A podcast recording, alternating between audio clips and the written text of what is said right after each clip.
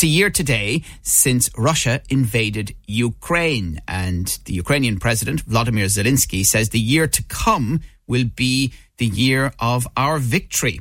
But since the invasion, we've seen families devastated, homes and landmarks in Ukraine destroyed, and read particularly harrowing stories about children and soldiers, not to mention the impact it's had back home in Limerick. Well, we're joined by Professor Neil Robinson from the Department of Comparative Politics at the University of uh, Limerick uh, on the line right now. Good morning to you, Neil.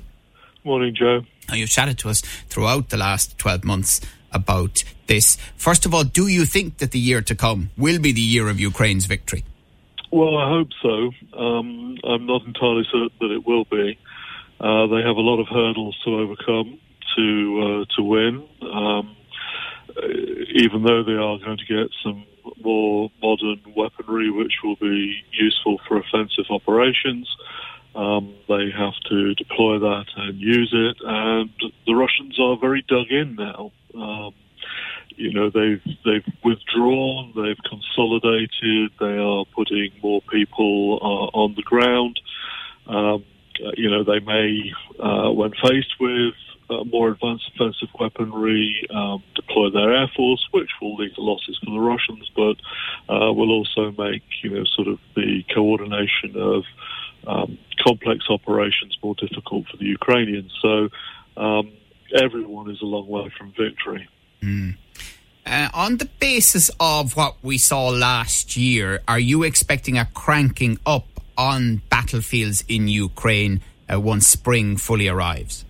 Yeah, I mean, this is a difficult time for military operations in Ukraine. Um, you know, we, we always think of winter as the, the hard time for combat operations in in that area of the world. But this is even worse in some ways because uh, the whole place turns into a mud bath.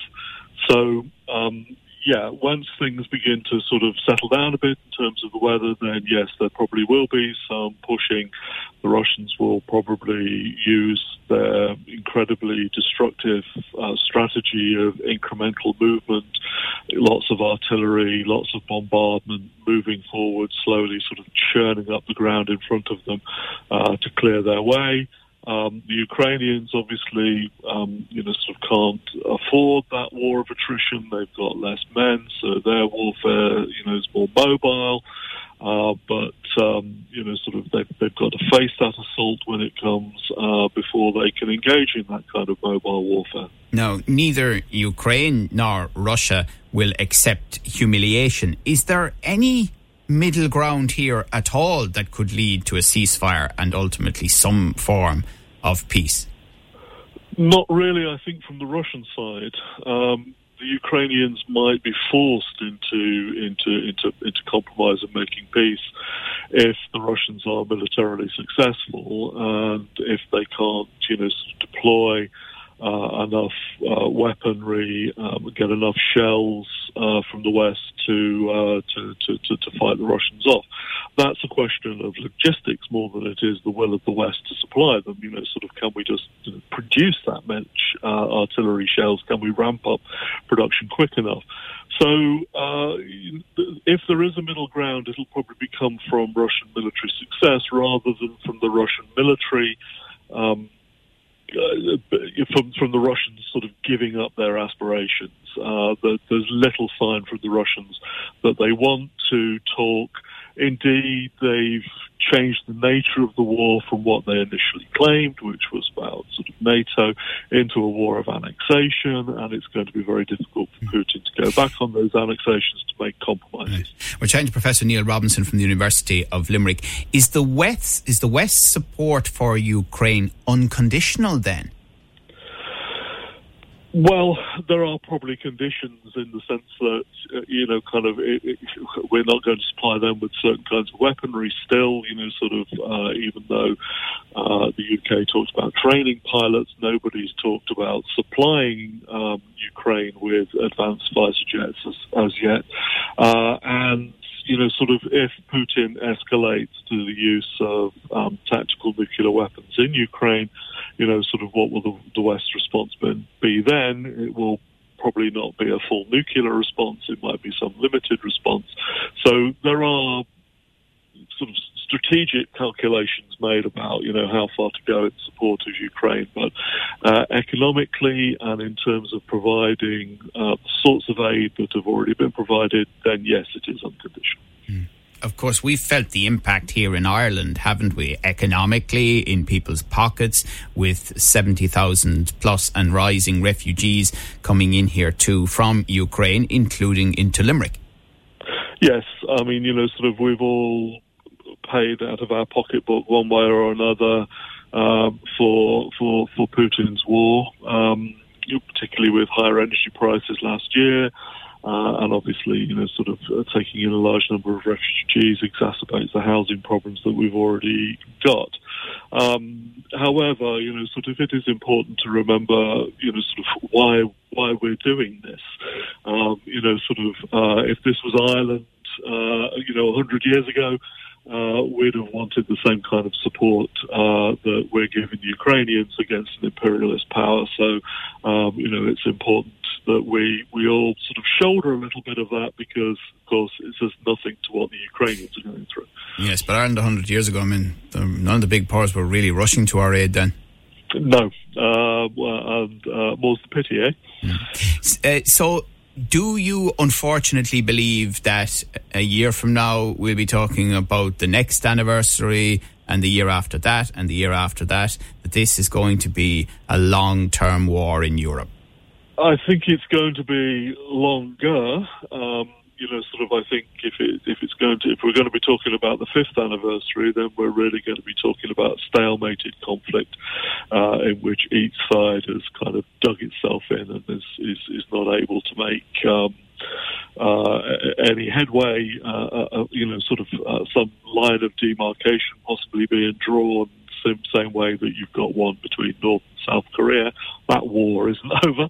Um, so, uh, you know, sort of rather than you know, kind of uh, the the intense fighting that we're we're witnessing over over the last year. So, yeah, it's going to drag on. Whether it'll drag on for that long, uh, I don't know. I mean, hopefully something will give, and uh, hopefully something will give uh, on the Russian side. And just before I let you go, does that mean that it will impact on food prices and electricity and gas prices for quite a while to come too? Yeah, its its effects are all over um, in all sorts of different ways. Uh, you know, sort of keep coming up. You know, sort of unexpectedly. Um, uh, for, for for many of us, being told, "Oh no, you've got to pay more for that because of you know the war in Ukraine. This comes from there, that comes from Russia." Um, the major inflationary effects, though, uh, from energy do seem to have dissipated over the last while. So hopefully, um, you know, sort of the, the, the, big economic shocks of the war uh, uh, uh, have eased off. Um, you know, sort of we're going to be left with uh, uh a, a, sustained slight rise in things like energy prices, but nothing like the spikes that we saw last year. Okay, well, we uh, can't forget the human devastation of all of this. You know, people who have died, have been grievously injured, and indeed uh, the devastation of parts of Ukraine itself, and you know, it's many wonderful buildings over there. Thank you very much for talking to us this morning. We appreciate your time. It's a year today since Russia invaded Ukraine, and that was was Professor Neil Robinson from the Department of Comparative Politics at the University of Limerick. Now, you'll remember that we have chatted over the last 12 months to Anna Mazika, who is based in Limerick. And uh, Anna went to the border between Poland and Ukraine with a truck of medical supplies. And at the time, she spoke to us uh, about her journey and returning with a Ukrainian woman and her child. Uh, good morning, Anna. Uh, now, uh, when we last spoke, uh, this Ukrainian child was being prepared for school here in Limerick. How have things developed since then? Hi, Joe. Hi. How are you? Uh, lovely to, to you speak too. to you this morning. Um, things have um, changed, obviously, for you know a lot of people here. Um, I suppose their feeling in general have changed over the past twelve months. So they feel nothing and everything all at once.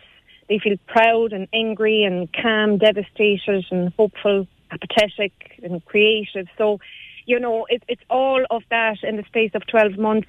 Um, speaking of the family that you mentioned before, um, they had settled here for the past 12 months. They've been doing really, really well.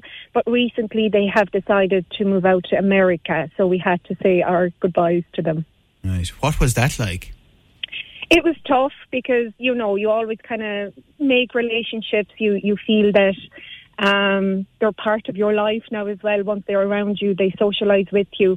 Um, but they do have to move on. They have aspirations themselves, and even though their own homes are destroyed, they have nowhere to come back to in relation to their country. They still want to achieve something in their life. So that was their their plan B after Ireland, so they have moved out to America. But yet, you know, we still obviously have plenty of um, people living here in Limerick, and they're all doing really, really well. Mm. What are your thoughts on how the whole debate around Ukrainian refugees has developed in Ireland uh, over the last 12 months, Anna? Huge changes now, Joe, if I was to be honest with you, because we all remember this day last year when we all woke up to the news, devastating news, and everyone felt like they want to help, they want to do their bit, they didn't know how to start. So it was all this kind of huge need of support and help after that, we went into more kind of um, local support. So once Ukrainians have arrived in Limerick, an island, um, we were searching for ways of how to make their life easier here. And then it faded in time. You know, over the summertime, we kind of felt that there isn't that much going on in relation to, you know, I suppose politicians and um, none of the voices were heard really. So everything had settled. Whereas now we're going into the stage where there's more kind of a, I don't want to use the word hate, but it is kind of emerging, I have to say, because a lot of people are against, um, you know, foreigners coming to the country while we have our own issues to deal with. Do you know what I mean? So it is it is very difficult time for them. Are you directly aware then of quite a few Ukrainian refugees still here in Limerick? Oh, absolutely, 100%. I've been in touch with plenty of them over the past 12 months and um, they became my close friends. So um, I know again what, what they have to face on a daily basis in terms of um, work relationships or, you know, school corridors or even trips to the shop or streets. Do you know what I mean? So I do know uh, from the first hand, let's say, how, how they feel. It's the sort of reaction they're getting from some people, is it? Oh God, yeah, hundred percent, yeah, yeah. So it is, it is difficult now. Um, and, and what sort of things are they encountering? Well, they've been accused of um, overusing the system, you know. But at the same time, it's it's something that was given to them in the first place. So it's very difficult for them to handle the situation right now because as much as they're trying their best to get the employment, to get education, to learn the language, there is still going to be voices saying, we don't want you here. You're not needed. Go back to your country. Why the husbands are here? Do you know? So it is extremely, extremely um, hard for some of them to, to face that, considering that they went through an awful trauma, life trauma, that will stay in them for, for the rest of their lives now. So um, having this as well is just extremely difficult. Do they feel generally unwelcome now, or is it more specific incidents? I would say more specific incidents. It's not that they don't feel welcome. I hear plenty of voices saying that they're extremely grateful uh, to people that have helped or and are still supporting. I'm talking about, you know, single situations as well, but they, they do occur quite often. So it's something that should be acknowledged and should be changed, I think, especially considering that there is no end to be seen yet, you know, of the war. So we should do our best to, to, to be for them, to help them. Even if it's a kind word, that's all we can give, that's fine. As long as we don't, you know, um, give out to them, let's yeah. say. We're chatting to Anna Mazika. Uh, if they were given the opportunity in the morning to go home to Ukraine, would they all go or would some of them choose to stay here? I think some of them would choose to stay, um, especially families that have found themselves well um, in terms of school and activities after school and good employment. Obviously, talking about the ones with really good English um, that find their life much easier um, here, while others, um, I would say, would like to go back home if they had the opportunity in the morning. And that would be on the basis that the war was over? Yes, that would be on the basis, obviously, the war is over, because obviously it's just not um, safe at the moment. Yes, and, and, that's something I wanted to raise with you because you alluded to this earlier. Um, you know, there, there is a suggestion being made. Oh, there are parts of Ukraine that are perfectly safe, and people should be going back to those areas. Yeah, well, the country is huge, but even at that, if I was to move out to Belfast, just because it's still within the island, it's no good to me. Do you know what I mean? So I well, know. Well, I mean, I, I spent a lot of time in Belfast now, and Belfast is, is perfectly safe these days. I know, I know. Maybe I shouldn't have chosen yeah, that area yeah. anyway, but you know what I mean. Speaking of, you know, a, another area that is considered, you know, still part of the country as such. Yeah. Uh, but um, it's it's it's just no good because you still have to find yourself, um, you know, a way to live now. Your your house and etc. And, um, a couple of other things. Are you aware of Ukrainian refugees still arriving in Limerick? Um, well, being very honest with you, Joe, I'm not up to speed with numbers coming down. I wouldn't be that heavily involved um, in getting the data on, on that. I do know of um, a new group that recently had arrived in Clarina, and that was substantial amount. But I, I wouldn't be the best source of information in terms of you know exact numbers. Mm. And, Anna, uh, that's the other point I wanted to chat to you about. You you were so involved um, early on. It, it, must have been draining. I mean, have you yourself had to take a slight step back? I have to admit, I did. Uh, it was overwhelming at one point. Um, I think I even mentioned that in one of the medias that. Um, it was just impossible to get on with my own, you know, uh, uh, uh life uh, responsibilities and etc. So I had to take a step back for for a little while, um, and then take it day by day, uh, slowly, and just choose things that I can do that wouldn't interfere with my own um, work life uh, and personal life. Yeah. Are you hopeful that this war will end soon? I do although I'm being realistic, it does not look like this. So um, I do hope that they will be safe soon. They'll be able to go back home. Um, but looking at what's going on at the moment, um, there's no sign that would say that this is going to end soon. Okay.